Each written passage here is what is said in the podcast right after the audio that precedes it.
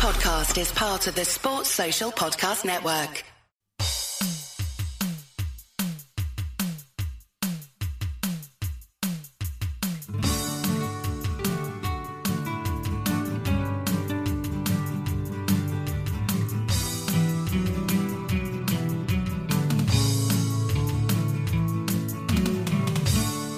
Welcome to Nessun Dorma. This is episode three of your weekly 80s and 90s football chat.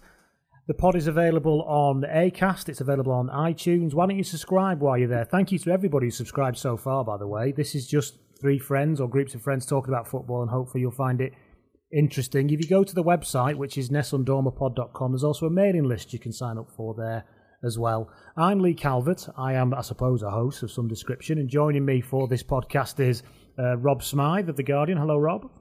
Hello. And back from episode after a little gap after episode one is Gary Naylor. Good evening, Gary. Uh, good evening. Apologies to everybody who's listened to the first two episodes that we have had some slight sound issues. We are working on it. We we are we're not backed by a large corporation or large names or anything like that. This is just us trying to do our best to record something that you find interesting and will enjoy. Going back to the last couple of weeks though, we if you remember last week, Rob, we talked about footballers that always looked old. And we, we did, yeah, and we suggested, and and, and somebody on Twitter's got in touch on Twitter at Nessun Dormapod and suggested Giuseppe Bergomi. It was Mark. Oh, that's a great chat. Yeah, that's yeah. Mark Etches on Twitter got in touch and suggested Jesse Bergomi. Go on, you, you were saying. No, it was good. He was in the World Cup squad, wasn't he, when they won it in 82? I think he was about 17, 18, and he had a really thick tash even then. That's exactly um, the picture that Mark on Twitter shared. Yeah, that basically. I was just thinking about it. It's a shame that I, Northern Ireland didn't play Italy in that tournament. Should have had Whiteside against Bergomi, combined age 35. Both, both of them yeah. look about 35. yeah, he, and he actually looked exactly like a caricature drawing of an, uh, of an Italian waiter, which was unfortunate. But he was 18, as you said, looked about 40. And that made, made me think. I remember, do you remember Roland Nilsson? Yes. He played fullback for Sheffield Wednesday, who, const, who for his whole career looked, looked like a 40 year old accountant. he did.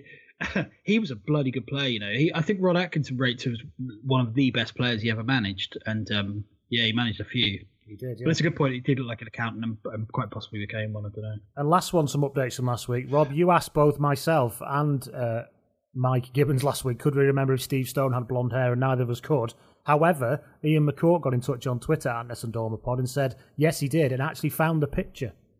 Yeah, that's tremendous, isn't it? That's, so he did actually have that that's like great self-deprecating physical banter. I think. Um, fair play. To it must be yes, colouring the what, what? It's more of a would you call it a hair fringe, an egg fringe that he had there, coloured that blonde. But Ian McCourt, you've done a lord's work there finding that picture, so thank you very much. Now coming up this week, we have got a, a few features. First of all, we're going to talk about some interesting players that you maybe might not have heard of from the 80s and 90s. We'll have a discussion about Denmark's great 1992 triumph, and we'll also have some memories of the old Wembley as well. So let's crack on, shall we? First of all, then, interesting players you've never heard of. Rob, do you want to kick us off? Uh, yeah, I, have gone for full hipster uh, points here. I've gone, picked a, a, Salvadoran who played for Cadiz in Spain in the 80s uh, called Mágico Gonzalez. And um, as ridiculous as it sounds, he was, by all accounts, an amazing player. We'll put a YouTube link on our Twitter feed, and it's worth watching. He was just complete individualist. He was kind of doing PlayStation moves back then, or I suppose back then there was ZX81 moves or whatever you call them. but he just he his attitude is kind of everything that kind of if you if I was a maverick, he's the maverick I want to be. He would he'd turn up for training straight from a night out. He was Maradona said he was the best player in Spain, and that's when Maradona was playing there. Uh, he's got a famous goal against Barcelona, and actually Barcelona took him on a pre-season tour. I think it was to America view to signing him, and he um, he missed a flight. Then when there was a fire alarm, he just didn't bother getting out of bed because he was with a woman and so they they kind of binned him off. I'm not sure the full story. I don't know him that well, but I do know his highlights look really modern for someone who was doing all this 35 years ago, and just just played completely off the cuff. He comes across as like a cross between Matt Le Tissier and George Best. He, he didn't want to go to bigger clubs. There was a story that uh, a Serie A side, I think it was Atalanta, came to look at him, and he knew they were watching, and because he wanted to stay in Cadiz, which which kind of suited his whole anarchic nature, he deliberately played crap and because Serie A, you know, it would like he, he would never have thrived there. Probably not as a footballer, and certainly not as a person. He's, he's and he a, just seems like, he, no, he just sounds like the kind of guy who makes me wish I'd paid attention in Spanish at school so that I could actually look him up a bit more because is his just, name yeah, literally spelt Magico. I know it's Mahiko. No, so he but- was. It was called Mahiti. So that, that was the name given him by Ah. Cadiz fans. I, th- I think it's Jose. I don't know actually. Uh, I haven't done any research because I am lazy. But yeah, the, the, the highlights are really interesting because it is. I mean, a lot of it is kind of there's. It's not clean in the way that PlayStation players are these days. But then you know, it was 35 years ago. There's so much kind of imagination and and just fun as well.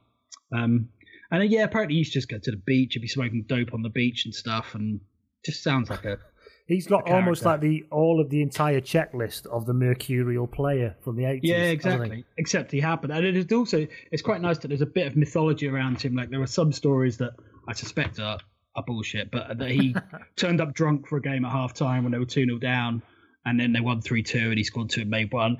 And there's still, I think deep down everyone knows that's not true, but there's still a kind of element of did it. Some Cadiz fans will swear to this day it did happen. It was some pre-season tournament or something. I don't know. So there you So go. yeah, he sounds Yeah. sounds like a character. So there you go, Mahiko Gonzalez. We will put the link onto the Twitter feed when this goes up, so you can listen to it, listen to us and have a look at that as well. Um, who have I got then? I've got um, a player, and I, you know, sometimes you, I, mean, I can very well understand why I've never heard of Mahiko Gonzalez. I'll be honest, but I, I, I could never quite understand why I'd, I'd never heard of Ces Podd. And I mentioned him last week. Now, I mean, his name's not great, is it? It sounds like somewhere where the waste goes on a space shuttle or something. But it's a, but Cyril Podd was his name, known as Ces Podd. Played his weirdly, um, but he was present or involved in lots and lots of kind of seminal or a number of what you might call seminal moments in, in English league football. Really, he was he was from St Kitts. He played exclusive. He came over to uh, over to England, Britain when he was nine years old. He played exclusively within Yorkshire.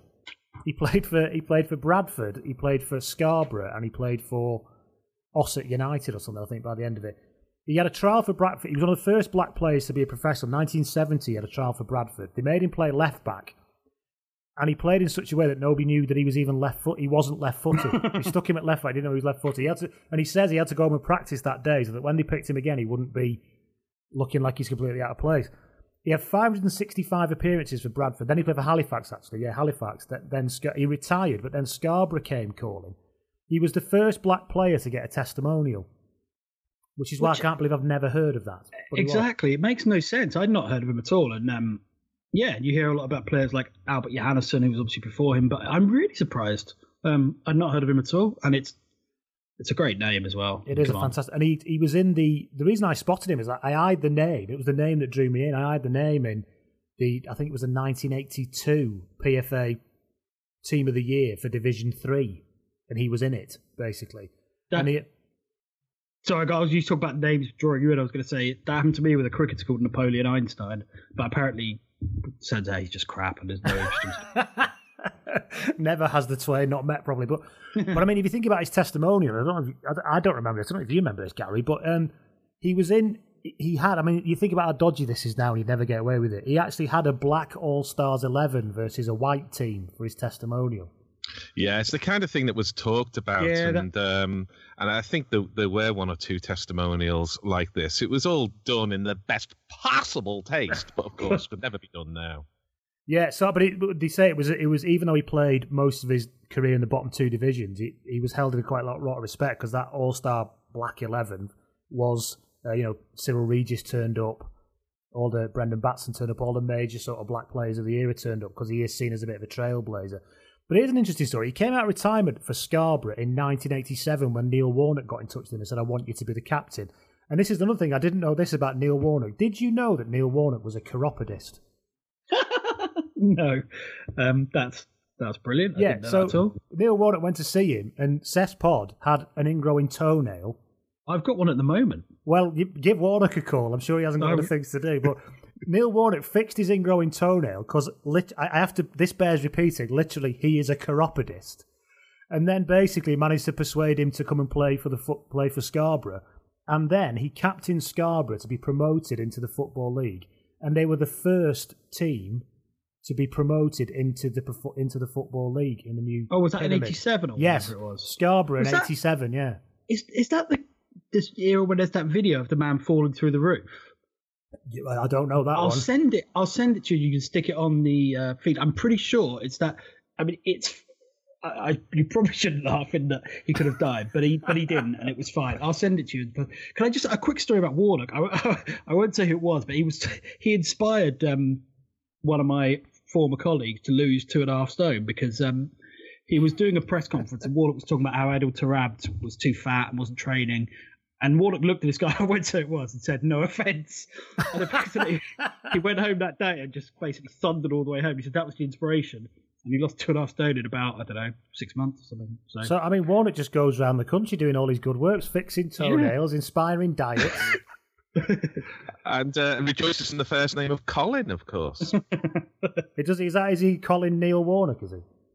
Uh, he's he's think... calling something. You need to put it into a, a, kind of anagram program and see what comes out. Oh, okay, okay. but to finish off on Ces Podd, he did. He, he finished off his career. He was actually a community lead in Leeds for Leeds United, and when Wilkinson was there from '88 onwards. Wow. we, have got I'm, Rob. We've got Rob Bagchi coming on in a few weeks to talk about Wilkinson era Leeds. So actually, maybe he'll know a little bit about that. We can we can ask him. And he's now the technical director of the Football Association of Saint Lucia. I'm really amazed when no one's heard it because also it, it's not the kind of name you forget either. No, it's just weird. Well, well yeah. Anyway, when work. you go looking, you can find him quite uh, a lot about him, which is why I'm, I'm amazed that I, I didn't know that much about him. Hmm.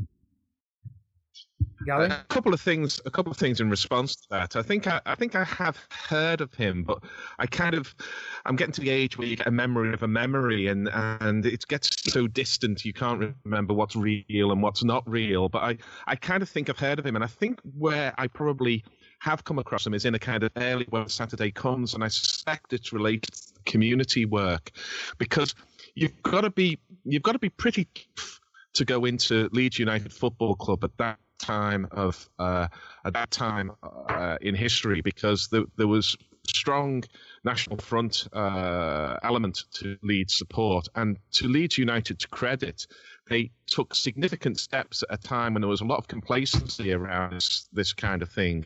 And they rooted out the uh, the fascists, and they moved the club forward. And if he played any part in that at all, it sounds like he did, then he deserves every uh, every rum and coke on the beach in St. Lucia that that uh, that he can that he can muster, because people put their, their backs on the line and went into some difficult situations at, at, Leeds and did a fantastic job. And there is a there is a whole story maybe a future time of of how the political and the social just came together to to change for the better and really organized activity uh, by uh, fascists around certain football clubs and how that was stopped.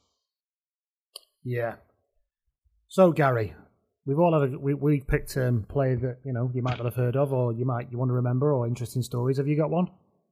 Uh, more a footnote than a headline in football history. And it's Alan Harper, the gargoyle faced Everton utility man, later played at the likes of uh, Luton and uh, I think uh, also at uh, Sheffield, uh, Sheffield Wednesday. But his career, in some ways, was was summarised by just one match, and that was the um, the fifth round FA Cup on a on a cold night at White Hart Lane. Ray Clemence is a goalkeeper. Now, Ray Clemence came from the Toni Schumacher school of clearing out a forward when uh, through on goal. He took no prisoners whatsoever. You've also got in there Graham Roberts, who uh, oh, yeah. later improved community relations at uh, Glasgow Rangers. Now, um, he he was the man who took no prisoners. And at centre forward, you had the uh, the poor man's uh, Mick Harford. You had Mark Falco, who was uh, he was never knowingly under uh, underemployed uh, in terms of tackling and closing down. And very early in this match, I'd ridden my uh, bike from Highbury, where I lived, uh, up to White Hart Lane. It was the first time I'd ridden my bike there, and I thought, you know, that Tottenham and Arsenal might be a kind of distance that Everton and Liverpool are across the park. Instead, it's about five miles entirely into the wind. And then you get to Seven Sisters Station and you think, oh, White Hart Lane's just here. And you've still got such a long way to go. anyway, I, I, got there. We were in the away end, corralled behind the fences in the away end as we as we were then. Uh, dark night wonderful lights always enhances the, the sense of drama. And um, the Everton side was that mid 80s side, and we're going to do that at a later stage, so I won't go through it all. But Mark Falco, in the ninth minute, in fact, probably a little bit before the ninth minute, crunched into Kevin Ratcliffe, Everton's captain, on the halfway line, went straight through him. Ratcliffe was injured. Now, Ratcliffe was never injured, but also in those days, you never were substituted in the ninth minute. You know, you had to be not just carrying a leg in the kind of metaphorical sense of getting cramp in the FA Cup final, but literally carrying a leg to be substituted at that time. And Alan Harper, as was his wont, was asked to fill in. Now, he's just seen his captain walk off the field or be half carried off the field in the ninth minute. And he looks at his immediate opponent, and it's Mark Falco. And Harper goes into centre half and he plays an absolute blinder. He he headed every ball, he tackled every man, he blocked every pass. He did all of this knowing that almost certainly he would be out for the next match because he was the player who came in and filled in. And Everton won 2 1 when the FA Cup really, really mattered. Mm. As yet again, that this uh, side had delivered. And at the heart of that was one of the greatest performances I ever saw from certainly from a player as unheralded as Alan Harper. Um, he went in, he played like a captain for the captain and for the side. We turned over Tottenham 2 1. We later, of course, went on to the All Merseyside FA Cup final of 1986, and we'll talk about that, I'm sure, at a, a later date. But that's what Alan Harper was. He was the man who came in and did a job. He got his medals because he was an unused substitute in the Cup Winners' Cup final, and uh, he got a, a League Champions medal in, in 85, I think. But that night was what heart, soul, and being uh, an Evertonian was all about. And I thank Alan Harper for that memory. Yeah, we, we we do have to point out to Gary sometimes that there are other football clubs available in, uh, in the football league to uh, to reflect on. But unfortunately, Gary's got such a healthy knowledge of Everton and got great stories of games he was at that it always ends up coming back there, and quite rightly so. So there you go. Then that was some players you might have. Maybe you can let us know at Nessun Dorma Pod. You can get in touch on the email contact at Nessun Dorma Pod of any suggestions of players we should talk about who maybe people haven't quite heard of. Let's move on to talk about Denmark in 1992, the fairy tale story that perhaps we all remember, but let's let, us let us dig a little bit deeper into it. Now, Rob, you've literally written the book on, on, on Denmark in the 80s. So, do you want to give us a quick, you know, what was it like? We're going to pick this up from when they started qualifying in 1990. So, just give us a kind of what what was inherited by the coach in 1990 with Denmark it, it, was not a great deal, really. They the, the great 80s team, and they were a, a spectacular team, and um, yeah, by the book, blah blah blah. They've kind of faded to the point where they failed to qualify for the World Cup in 1990. Most of them have retired or were about to retire. I think the only one left really was, I think, well, Michael Laudrup was one, but then yeah. he will get onto him, and there were a couple of others, but none of the big players. The manager left. There was some kind of this press basically stitched him up, talk about a dodgy bank account. So he took an offer to go and manage Turkey, and then his number two, Rikard Moller Nielsen, uh, took over for the qualification for Euro '92. But yeah, they they weren't in a great way. It was the team aged really really quickly. Um, they weren't actually. The, the, strange thing is they weren't that similar age, but they kind of just all went over the hill together, younger players and older players, and so there was kind of starting over really. Yeah, so they'd lost the likes of Preben Elkjær, hadn't they? They'd lost they'd lost Frank Arnesen, they'd lost all these these sort of Soren Lerby, Morten yeah. Olsen, like genuinely great players. Michael Laudrup. Well, he, well, he, was still there. We'll come on to that in a minute about how this all kind of hung together, really. Because he um, obviously you mentioned there, Sepp Piontek had gone, hadn't he? He, uh, he hadn't retired, had he? You say he'd gone to, to manage Turkey. No, he went. Yeah, he went to manage Turkey. There was a. Um, yeah, basically there was a press story saying that he had some. I forget where it was now so so long since we did the book. Yeah. That's terrible. But anyway, he he was, and then he was kind of. I think he was hacked off, and maybe he saw the way the women's blowing as well. I don't know. So he went to Turkey, and he did a brilliant job there. They didn't qualify or anything, but he's kind of recognized as the man who laid the groundwork for what happened. You know, when they got to the semis in 2002 and so on. But that is another story. Yeah. So and and and so the story goes, goes Rikard Moller Nielsen, who ended up taking over, was probably about fifth choice. They actually appointed yeah. a German guy called Horst Wöhler. There was a complete farce for that. Yeah, he turned up for a press conference and he didn't know been appointed or his club didn't. Um, it was a it was a pretty big shambles. Yeah, he was still under contract with his club in Germany, wasn't he? Yeah, that's right. And it was so basically so in the end they couldn't appoint him, and then it was they probably tried some other people, and finally begrudgingly gave the job to Rickard Muller Nielsen.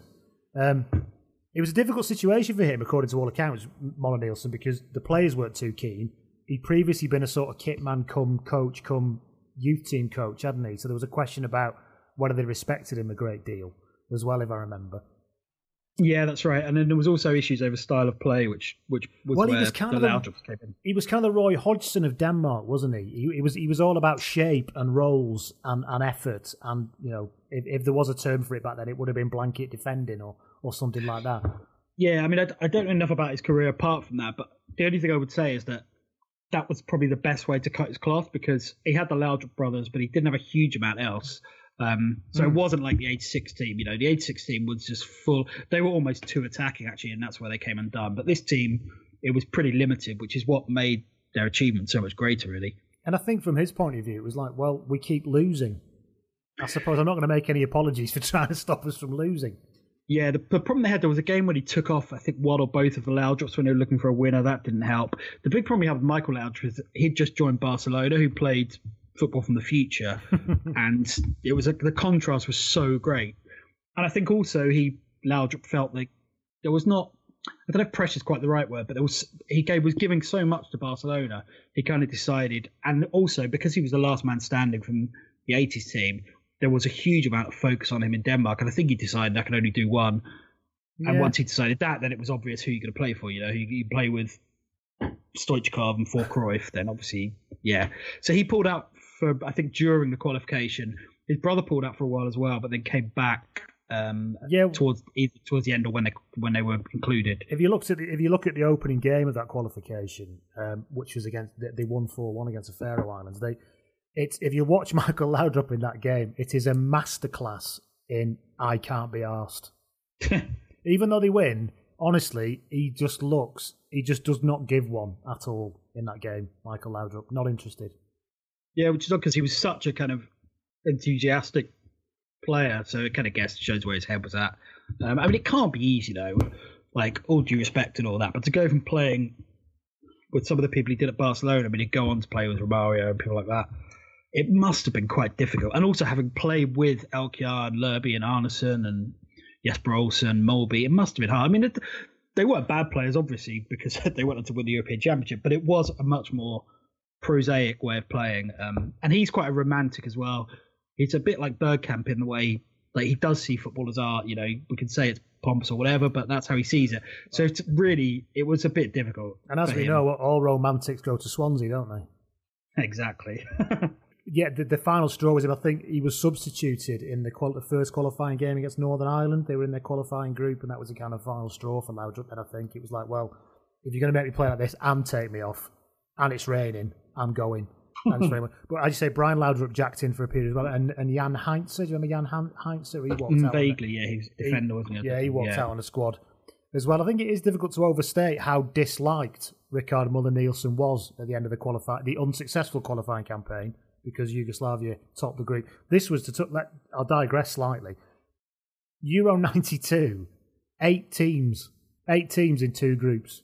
You think about the Euros now. I almost had to reread it to remind myself. Eight teams in two groups. It's worth talking about who didn't qualify. Spain didn't qualify, did they? Italy didn't. Um, those were the big two. But yeah, so obviously Scotland did qualify. S- Sweden were hosts, so they would have qualified. But yeah, it was quite it was quite interesting. That was the last eight team Euros.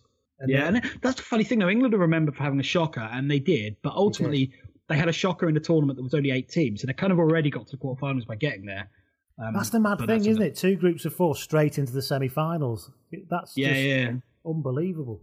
It's well, I, yeah. I mean, I quite enjoyed it, but yeah, you're right. It's hard to imagine. I'm now not- I'm not saying I'm not saying there's anything wrong with it. I'm just saying it's unbelievable when you look at tournaments now to imagine that that's Yeah. how they will be played. It just it's just Yeah, exactly. it's just ridiculous. Where do you stand on the small tournament numbers, Gary?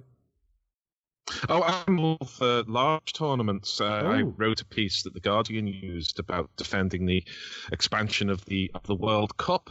Um, it's it's a World Cup for a reason. The world needs to be there, and as long as the whole thing is done in a, in a month, that I'm all for having as many uh, as many participants as possible in the final stages. You know, come one, come all. It's a, the big party. But the you know the 1984 tournament was uh, wasn't even covered on uh, British television. Uh, England did not qualify, and so uh, we didn't see the 1984 uh, tournament. Platini and that wonderful 1984 uh, French team. Platini scored nine goals.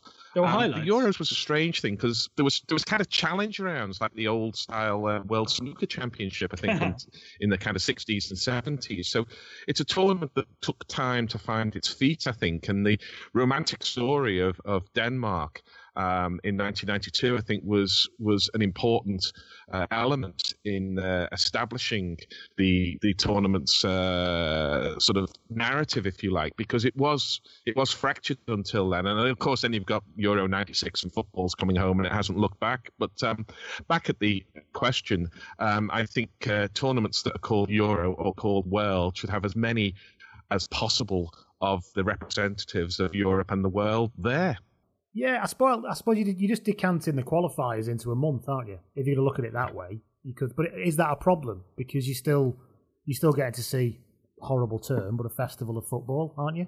Rob? Well, I th- I think the last few World Cups are the weakest, and that's not just because there are more teams, but I think it plays a part. I don't know. I, I prefer the idea of elite competition, but also what I like about the old system is qualifying games became so much more intense and significant. I mean, if you said about Euro '92, Spain didn't qualify, Italy didn't qualify, England needed a late goal to qualify. A lot of teams. I don't know. I used to like it when qualification was really, really cutthroat.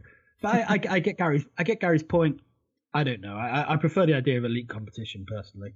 I, I want to, to see Italy there in the in the finals, getting beat in the finals. I don't want them going out, as was often the case in those days, because they'd they'd drawn one one with Greece or something like this, and that one point or the the goal difference stopped them going to a tournament final. I don't mind the South being knocked out, but I don't want them knocked out because of a wet night in Stoke, essentially, um, where they've drawn one one against a, a lower team in a in a qualifying tournament, and there we are, all lined up for a festival of football, and um, you know some of the biggest teams and the best players aren't there.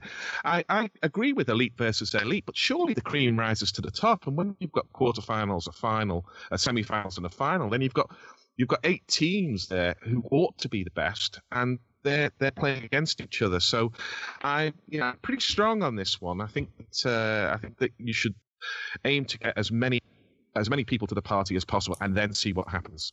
Okay, well, maybe you know to be revisited. We'll come back to Denmark now, basically, and that's yeah. So it's impossible to overstate how much Molly Nielsen was was disliked. Really, when they didn't qualify, he was he had something like a they did a poll, and only five percent of the public actually wanted him to stay in the job, and they were talking about Morten Olsen to co- to come in, or they wanted Sepp Piontek back. I mean, I think that was a little bit trying to look at it. It's easy with hindsight, but it's a bit unfair given, as you said, Rob, at the beginning, they had been pretty terrible up to 1990 as well. And when you think about what he inherited, you know, who would have done miracles with that team? Well, and they were in Yugoslavia's group, and it was And that course, amazing Yugoslavia team. Yeah, I suppose. I think I, I, don't- I don't know because we didn't look into it that much. It was just a postscript in the book, really, because it was Yeah. such a different team. It felt like they deserved their own book. But um, I suspect a lot of it would have been to do with style of play and a reaction to the 80s team, um, who were just so entertaining and so and, and to a fault, really, because um, eventually it cost them certainly in the World Cup. So I guess part of it was that. I don't know, but it is quite it's quite surprising sometimes when you realise that the, the entitlement we associate with modern football actually I don't think it existed in the same way or to the same extent in the past, but it was there as well. I mean, obviously we know all about the stuff calling for Alex, Fer- Alex Ferguson to go and other people. So it's quite interesting to hear that it was quite so hostile towards him when really, all right, they were not a great side, but ultimately, you know, second player they finished second, didn't they? I think behind Yeah, Yugoslavia. they beat, I mean, Yugosla- they beat Yugoslavia in one of the qualifying games as well. You know, it was, and it was, as you say, it was that Yugoslavia team. yeah, who, were genuinely great. So, so I suppose, I mean, that was par the the actual result. So I don't know, but I, I suppose there may also be a sense that the world, or certainly Denmark, didn't know at the time quite how good Yugoslavia were. I don't know. There's also, Um, I think, the entire population of Denmark were football hipsters probably about 20 years before everybody else, weren't they? There's probably that. That's but cause they, they, in fact that Yugoslavia they lost Yugoslavia in qualifying. It was the only game in qualifying they actually lost. But Yeah. obviously Yugoslavia was sweeping everybody aside as they as they came through. So they didn't qualify, and then of course it all looked pretty bleak. And then UN Resolution 757 came in. Does everyone remember UN Resolution 757? I, I do now. um, no. Which was I- I obviously when they banned Yugoslavia from taking part because the war had kicked off. That was UN Resolution 757. Um, and they were literally given, everyone was on holiday, they were given 10 days to get ready. Ah, well, Peter Schmeichel.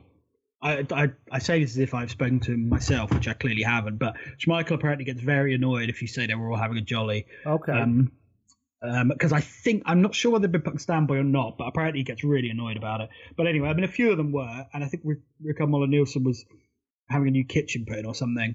Um, yeah, and they- were actually, I think they were meant to play. Do you remember CIS? I do, which was yeah, they, yeah, yeah. The Confederation So of Independent qualified. States. They were meant to play Yeah. them, I think, about to, about as a kind of I don't know end of season stroke warm up for CIS. Oh, okay. I didn't know that. I, I remember CIS because they had Kanchelskis, which was very exciting as a young United fan. So yeah, so it was. So I think that's probably where Schmeichel probably gets worked up. So no, we weren't all basically on the beach getting pissed. We were. We, the, the season had ended. However, Yeah. we were still kind of preparing. Yeah, my memory, my memory of it was that they were they were on standby, and from quite an a, an early stage, it was clear that Yugoslavia as a football team was not sustainable because Yugoslavia as an entity was literally tearing itself apart. So um, I, I, it's nice to think they were all on a beach and feet up, but I, I very much suspect that was not the case and um, they certainly played like they were uh, that they that they were um, preparing for a tournament, even if it was only preparing for a tournament's friendlies. Uh, that that's that's my memory of the the run up to '92. That everyone was at least half expecting Denmark to get the call. I, I do think I, know. I think you're right. Um, I'm sure they weren't a bit, but there was an element of relaxation about even when it started. So I think before one game, they the day of the game or the day before they they all went to either Burger King or McDonald's. I forget what it was. There was another day where they just stopped off. I think they might have been. I think this was the morning of a game, and they stopped off and had a round of crazy golf. It was all quite relaxed. But Um, that wasn't that the, the Danish way, though. I mean, Yeah. that was the, the case in in Well, I '86. think, I I think, think as well. it was. Well, be- it was was before, different. and it was before Møller Nielsen came. And I think the thing is, Yeah. he tried to change their mentality, and then I think gave way a bit, and that's where the McDonald's and the kind of crazy golf started creeping back in. Well, yeah, Piontek did as well because he he was German, which scared the hell out of a lot of the players. Like quite seriously, because they had kind of ideas about him. Preben Elkjær played in um, Germany. I'm digressing, but they, a lot of the players say that in '86 he was too harsh on them because he was so. He was kind of saying, "Look, you'll never get another chance. You'll never get another chance," and he was right because the only one who did was Michael Laudrup um, to play in a World Cup. But so he kind of, I think he banned booze and he like trained them, and they all said basically by the time they got to the second round, they were absolutely knackered. So it was it was a constant issue that kind of struggle between the kind of happy amateurs as they used to be Mm. and the kind of modern discipline. And that was you're right, it was even an element of that in '92. But I think, yeah, I think because the expectations are so much lower, it made it a lot easier to to take things. It's not like they turned up expecting to lose at all, but just a slightly different Kim, approach. Kim, Kim Yeah, I mean, I think they, I think they were, they were like, like quite a few teams right the way up into the 80s. They, they thought they were not going to be there for a long time. So if they're not going to be there for a long time in any tournament, you might as well be there for a good time. yeah, And, And that's, um, uh, I that- think there was, there was quite a bit of that going on. Kim Vilfort is quoted as sort of saying that we, if we went and lost 4 0 in every game, it wouldn't have been a problem because nobody expected us to do anything anyway. So there was an element of a bit of freedom coming from that. And also, Kim Vilfort does say that effectively they had kind of been told that it was obviously possible that Yugoslavia might turn to absolute shit, which of course is what what happened. Um, so that thing about yes, they were all on the beach, I think is probably apocryphal. So I don't even know why I said that really, but there you go. So uh, but it is it is kind of a commonly told story. It's kind of prefaces every. every Well, it's a better story, isn't it? Than we were all just we all kind of knew really. We were playing some Yeah. friendlies. We were all We're all It's sat home twiddling our thumbs. Yeah, it's all better to think that we'd all literally got on holiday. We had to be like flown in like a monarch, you know, thing. Um, so they get into the tournament. By the way, the England, the England, that England Denmark game, which is their first game in Group One, was it? Right. They were in. It was like it was like a maladroit traveling circus show. It was. Have you watched that game? I, I I watched it at the time. I didn't John Jensen hit the post. He, he did, but it was just it was just. I remember it being just a minging. dog of a game. It was minging. And, Yeah. ca- and England's it was Taylor's period, so England had you know Carlton Palmer front and centre, and Andy Sinton and everyone else. Here's here's one. So Paul Parker was a very good right back, and he'd been left out of the squad. And England played three right backs in that tournament. Can you guess who they were? One was Bearing in Keith, mind that Paul Parker had been left out. one was Keith Curle, I think. Correct. He was. I think he played in the first game. One was. I've got. uh, I've was- got- Did Stuart Pearce play right back? No, I've got a somebody. feeling Lee Dixon had been left home as well. Did Well, Dave- we might go on. Did David Batty play right back in that tournament? He did I against knew Sweden, he did. Yeah. and the other one was a right wing back against France. I don't know. I'll be grasping for that one. You'll have to tell me. Andy Sinton. Of course, Andy Sinton. Yeah. I mean, I, I don't. I love Graham Taylor. He was such a brilliant manager in so many ways, but well, he didn't help himself sometimes. I think I saw Andy Hin- Andy Sinton score a hat trick in a match, but he wasn't I thought Andy right Sinton was a very one. good player, but yeah, not as a as a left winger, not as a right wing back. But you know, there's something about England's matches in all tournaments. They, they, they all seem to be in the memory, except for, of course, England against Holland in Euro '96. They all seem to be grim nil nils with players playing out of position. You know, it, it- it's like kind of stacking back uh, a pack of cards, sort of flicking through them. Dull, dull, dull, dull, dull, dull. Exciting! Four-one against Holland. Dull, dull, dull, dull, dull. That- Germany that's it. Yeah. It's true. But that was that wasn't in the finals Oh, that's tournament. true, That was yeah, in yeah. qualifying. So Yeah, even that qualifying, doesn't get in. You know, I watched. yeah, I watched. I watched But, you know, Eng- England five, Germany one in a pub in Cardiff. That was interesting.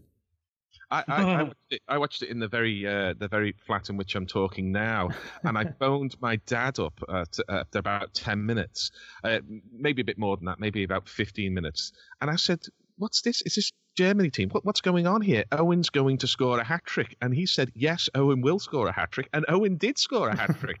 But we couldn't quite believe what was going on. But the extraordinary thing was, it, it seemed predictable and hard to believe. But we're getting off the point. We Go are on. getting off the point, yeah. So sorry. So come back to, to so yeah, it was about how England were terrible in that game against Denmark, and then of course they lost against the uh, Bralin, Dolin, Jolene um, Swedish team in the next You know, one. Martin Dahlin has his own line of shirts in Sweden. Um, Is this a joke? It feels like it's leading up to a joke. No? absolutely. You go, in, you go into any clothes shop in Sweden and you find the Martin Dahlin shirts. Yeah, Didn't Tino Asprilla on that note bring out his own range of condoms? I think he did. in large, extra large, and oh my god, sizes. oh, good lord! Um, we are definitely getting off the point now. So yes, they lost to they lost to Sweden, and then of course was the the crunch game was against France. And uh, to digress into personal stuff for a minute, because I'd you know a lot of people don't realize this, and I've forgotten. Kim Vilfort, who was the kind of anchor of that team in many ways, his daughter Lena was dying of cancer throughout this entire tournament. He missed the France game because she basically had a terrible diet. You know, it was it was reaching the end, and he flew away from the squad to go back. So they were without him for that game, and he then came back, of course, to the semi final because, according to reports, his, his daughter told him to go back, even though she was only eight years old. Um, it Yeah, it's was was amazing, incredible. amazing Yeah. story. and they scored in the final, of course. Yeah. yeah, like the whole the whole backdrop. Yeah, absolutely remarkable. Really, I don't know how I don't know what you do in a situation like that. Oh, I don't know. I mean, you know, I've got kids, and I don't know how you even get your brain to put one foot in front of the other. Never mind play football. There is something about they do say there's a reason why men are better at being psychopaths, isn't there? We can we can compartmentalize better, apparently. but I'm But definitely it, it was it was only 25 years ago, but um, that that was I wouldn't say expected, but Hmm. that was unremarkable. Um, I think things have changed post Diana, and um, changes in else elsewhere in society. But that was that was not a major story at the time. It I was there, and we were aware of it. But nobody, for one minute, I think, expected Vilfort to do anything other than come back and play. On that Um, note, and that may be good, that may be right or wrong, but that was the culture at that time. It's changed significantly since then, but at the time, that was that was what was expected. yeah, I agree. And I think at at QPR, Trevor, I think Trevor Francis was the manager, and I'm sure Martin Allen was fined for going to the birth of his kid and missing a Oh, game. absolutely, yeah. I think it was Martin Allen, and again, that was just Which again, yeah, just you, you, which, yeah, exactly. It was culture at the time. Yeah. So then they played against the Netherlands in the semi final, which was actually a, a pretty reasonable game. And, and, and Henrik Larsen, he couldn't stop scoring for a, a small. If you look at the team that played in that game, I mean, uh, Vilfort was back then. It was Schmeichel, John Sivebæk, Lars Olsen, Henrik Andersen, Kim Christofte, John Jensen, of course, Flemming Povlsen, Brian Laudrup, Torben Piechnik, Henrik Larsen, who, who scored a couple of goals, and Kim Vilfort. As you said, it was a it wasn't a Yeah, they- fantastic uh, team, was it? Well, they played five at the back, and they had the pace of Laudrup on the break. He was a brilliant runner with the ball. Flemming Povlsen was a massively underrated forward as well, really mobile, very good at holding the ball up. He worked really well with Laudrup. But yeah, they were pretty defensive. They had actually Torben Piechnik. Everyone laughs at him because of what happened at Liverpool, but he had a great tournament. He had a really good game against Van Basten. I think one player though, who is sometimes forgotten is Henrik Andersen, the left wing back. He was sensational in that tournament, but he got horrible injury. I think it was against Holland. I think he cracked his kneecap or something. Mm. And there are pictures of him, at, and you can, and it looks like you know you see someone in a horror film where they see like a part of their body just I don't know the bicep starts talking to them or something, and their face is just a pi- and it, I, I'll never forget his face. It was just absolutely horrible.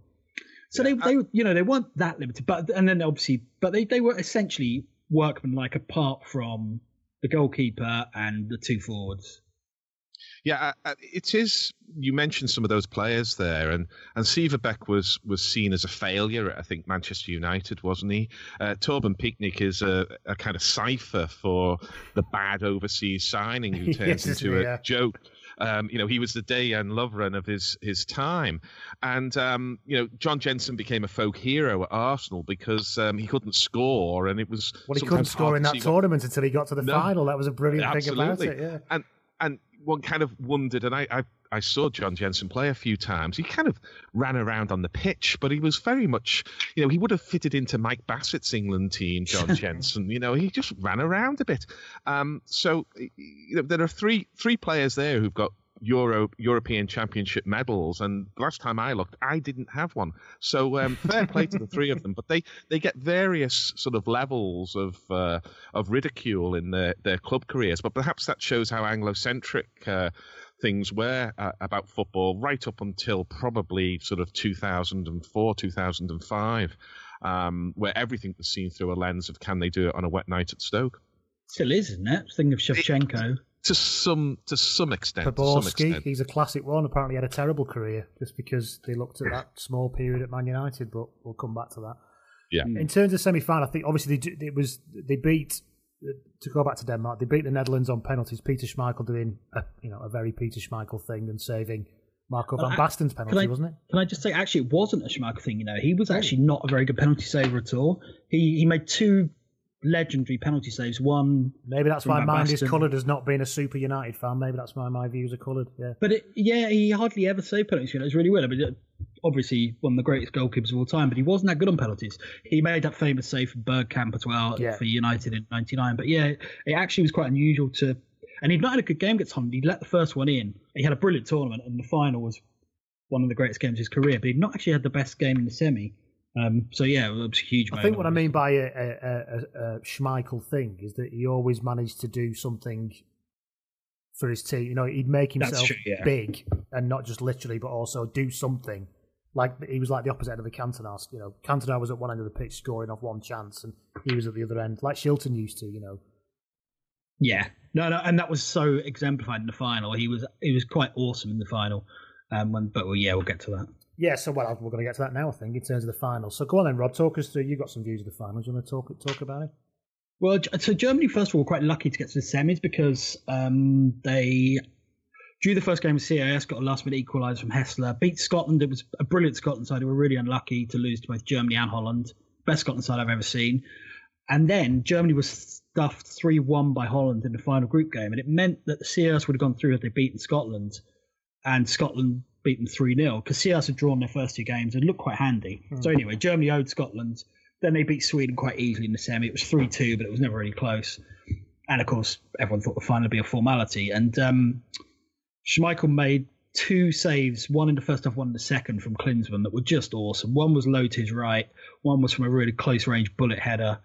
Um, Jensen scored in between. And even at 1 0, you kind of always thought it was coming.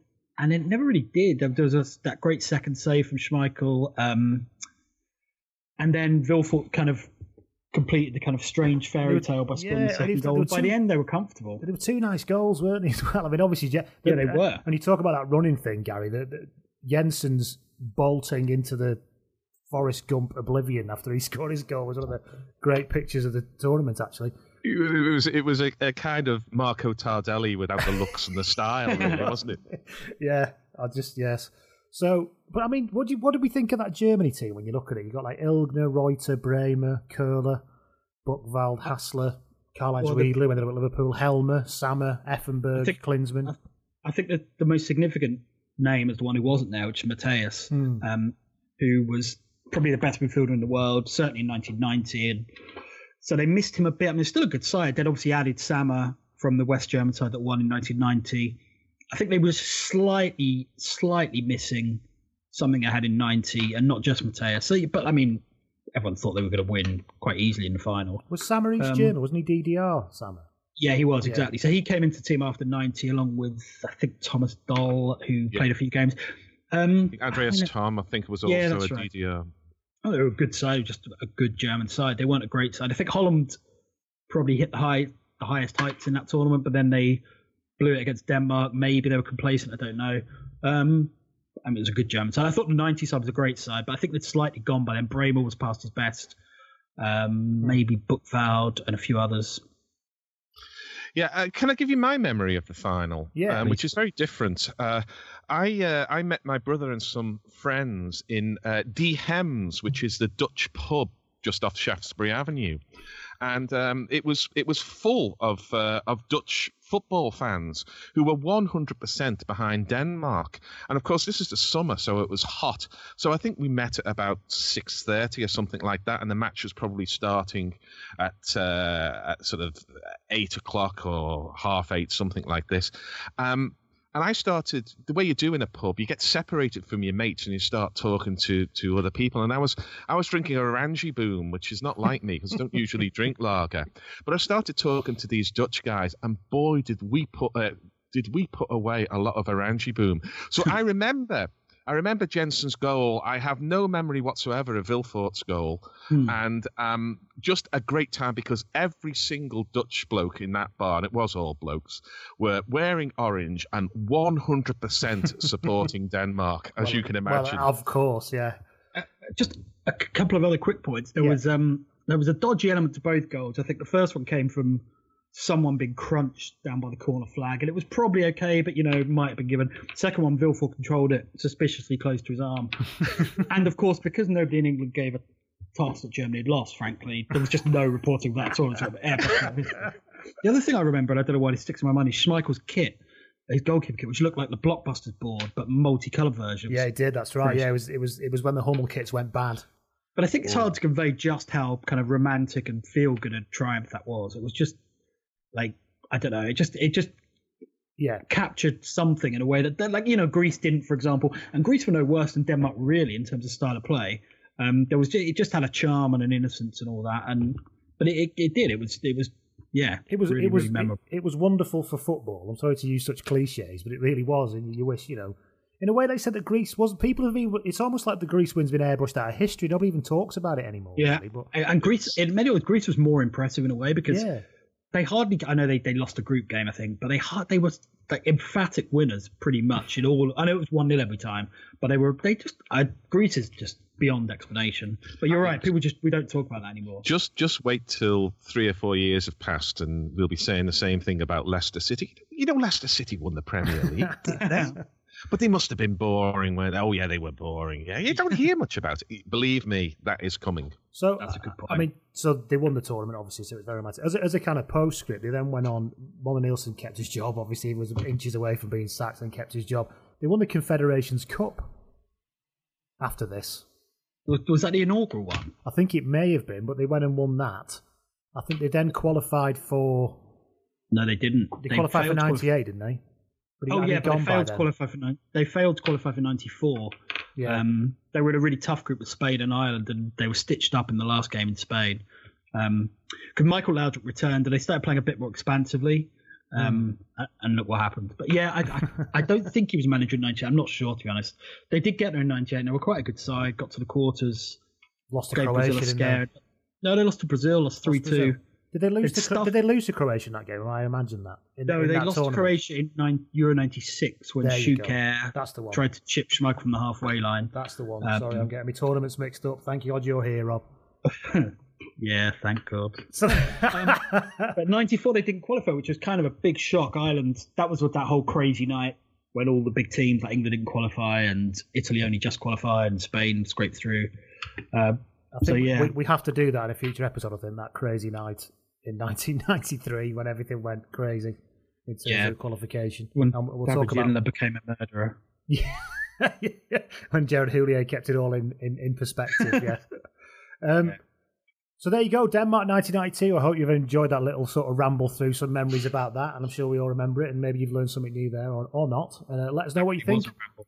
Yeah, let you know. Let us know what you think at Nessun Dorma Pod. Just before we go, we're going to talk about some memories about about old Wembley because that was a big thing in the eighties and nineties as well. I've got a- I've got a strange one with, with, with old Wembley because because I'm an on brand northerner. I I actually have been to football and the Rugby League Challenge Cup final uh, uh, Um, at uh, at Wembley. What's interesting is whether you, as a northerner, whether you go to Wembley, and it, this probably still happens now actually, but I've not been to the new one. Every time you go to Wembley as a northerner, the first thing you do is you get off the coach and then you go and look in the estate agent's window, and everyone goes, "Bloody hell! It's a terraced house. Look, that's like your Paul's house, John. Look at the price of it. That's basically that's one of the things I remember about old Wembley. And and the other thing I remember as well is is in the I know it's there's always a story in a terrace about a bit being weed on by a man, but the old they, they were pissing everywhere uh, in the old terraces at Wembley. And I was at the Rugby League Challenge Cup final in '89, and I had a flag, and some bloke took his old man out and wazzed all over me flag. And I picked, and honest to God, and I it was on the floor rolled up. I picked it up and it's literally dripping. And he had the audacity to say, "Oh, is, is in that very Lancashire Northern thing, he went, "Oh, is your flag all wet, cock?" And, I, and my auntie was stood right next to me, mate, and went, "Of course it's bloody wet. You just pissed all over it, you filthy pig." That was kind of my memory. So uh, Gary likes a personal story. That's my personal story. I'll give you a proper story now. I'm an Oldham, I'm an Oldham fan, and the biggest memory of Old Wembley for me was when I was there when Mark Hughes launched that equaliser in in 1994. After Neil Pointon, this was the FA Cup semi-final. For those who don't remember, Neil Pointon had scored in a horrible game and a horrible performance. But we thought we thought we were nearly there, and then the ball looped over Mark Hughes' head. And to this day, I don't know how he volleyed that ball. To this day, Yeah. it defies logic and science to me. basically, Craig Fleming was sitting on him, wasn't he? Yeah. Like, like Hughes was in mid-air. He was almost yeah, and, backwards. and Fleming- Fleming was almost pulling him down by his shirt, and somehow astonishing goal. he got his Yeah. knee over the ball, sent it. It was unstoppable into the top corner, and I think You think can't you can't let Neil Pointon go without mentioning his nickname though. One of the greatest in football history. I don't remember Neil Pointon's nickname. I'll be honest, Gary. Go on, must be an Everton thing. Disser. What? Disser. Disser. So. Oh, Yeah. yes, of course. But yeah, so that goal, and the thing is, is this whole thing, you know, goals that change a lot about a team. yeah. Well, the Mark Hughes one massively, completely transformed Oldham's season because we knew we would lose the replay. We knew that was our chance. We knew we, we lost the replay four one at Maine Road. We knew that was going to happen. We then had to play. I can't remember how many games it was in the in the space of six weeks because we'd had so many. We'd done so well in the tournament that we'd ended up backing up games. And actually, if you look, it's one of those moments. If you slow the, the, the slow motion, if you if you paused the video as that goal went in and looked very closely, you can literally see the souls of the Oldham players dropping out, dropping out of their shorts, basically, because it was it it really did change everything about that you know- season for Oldham. it had the opposite effect as well. That that goal won the league for United and cost Blackburn the league because United were really struggling. Do you remember they had that spell when Cantona was sent off twice in four days? I think they had four red cards in five games. Yeah, The the press were absolutely loving it. Everyone was out for them. Blackburn were closing in, and that goal changed everything. After that, they won the league pretty comfortably. I think, yeah, had they not scored that, I don't think Oldham would have gone down. And I certainly, I think Blackburn would have won the league. we went down with forty two points that season. Forty-two games, though, right? Yeah, that's true. Even so, But even so, you're right. I remember there was a, I remember there was a game towards the end. Was it Spurs at home? It was on TV, and by then you'd gone. You yeah, we were just gone, but knackered. We were, like, we were running through treacle by the end of it. We just we, we just gone. Anyway, that wasn't old Wembley, but that was my few memories of old of old Wembley there. But the main one being the Mark Hughes goal.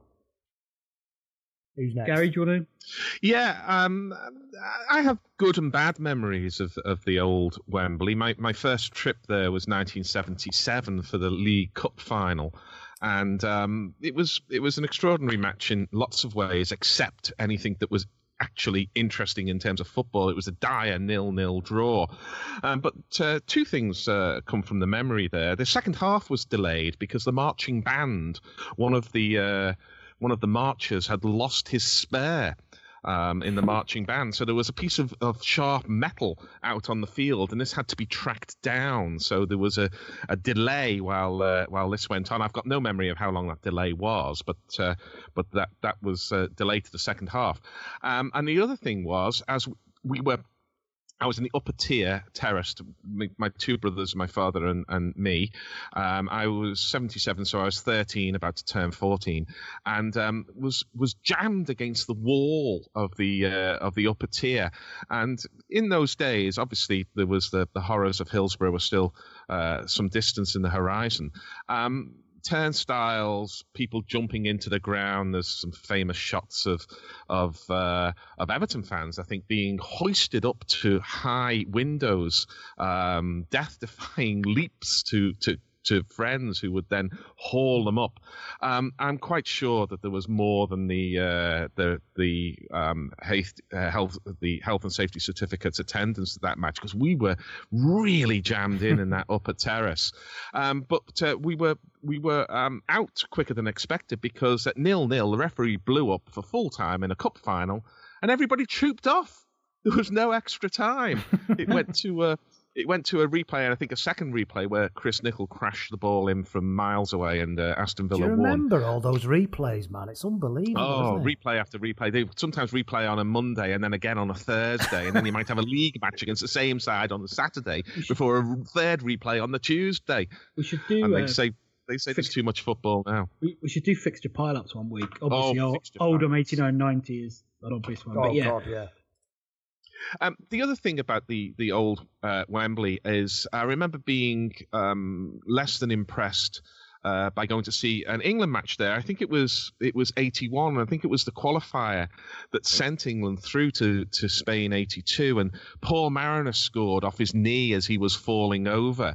But I remember that that Wembley was quieter than I was uh, used to in football matches, and the main things you could hear were were um, angry chants between Tottenham fans and Arsenal fans, and then Chelsea fans and Millwall fans. And I remember thinking, you know, this is an England match here, but the the, the antipathy between the, the clubs seemed to be stronger than uh, than the support for England, which possibly is a was a sign of the times back then. But uh, again, it was an underwhelming England performance, and uh, I don't think I've seen England play at Wembley since then.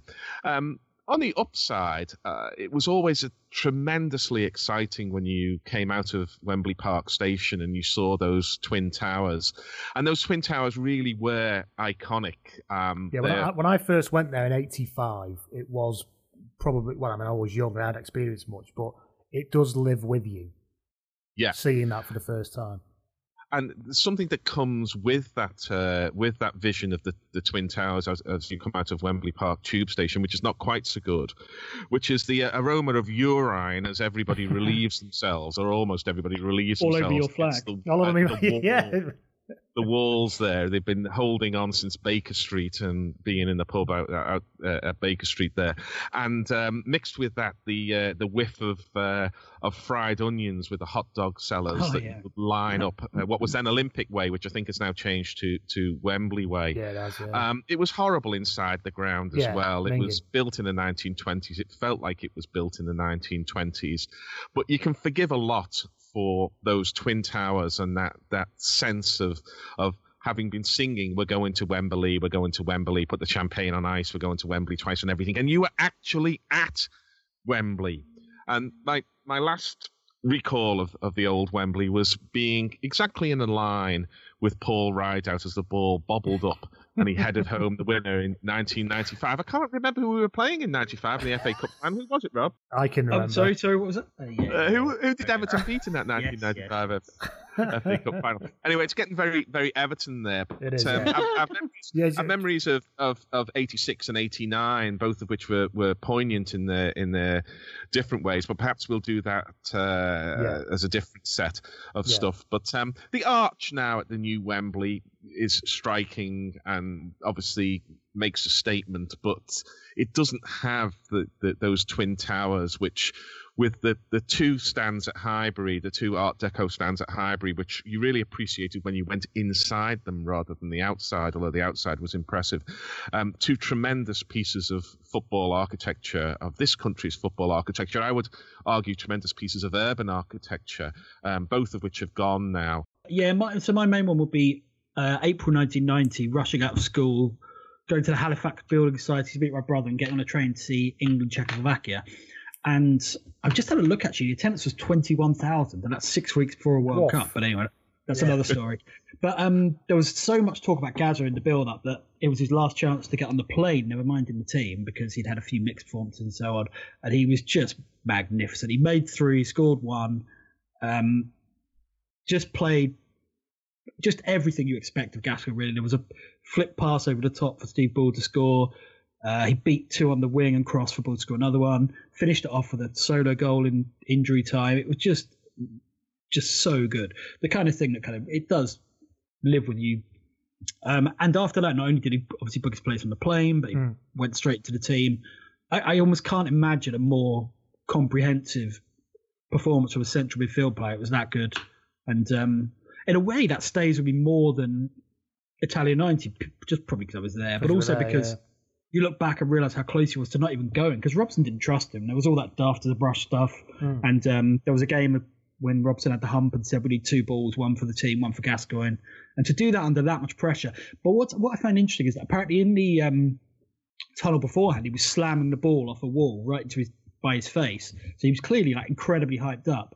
And you realise how precarious a thing that is because a year later he was equally hyped up against yeah, Arsenal, course, yeah, scored one of the great goals, but then equally hyped up against Forest and obviously Knocked ruined his whole knee. career. Yeah. yeah, so it's quite sad. I mean, the first thing when you said about Wembley memories was the goal against Arsenal, but I wasn't there for that.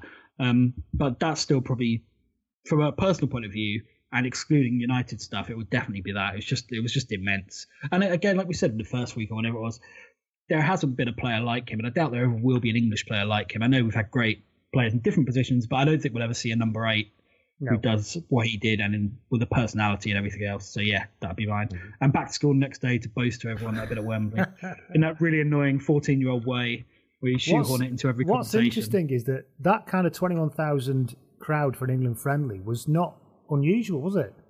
No, they got they got better when Venables took over. That's my memory. They seemed to get better then, but before that, they, they were pretty abysmal, really. I, I thought, and I'm not certain, I'd have to check this. I thought they got. Actually, do you know, you're right. Actually, we should have asked Mike about this because I've got a feeling he said that quite a few were crap in the build up to Euro 96. Uh, you would think logically that it would get better after Italia 90, and that's what I was mm. going to say.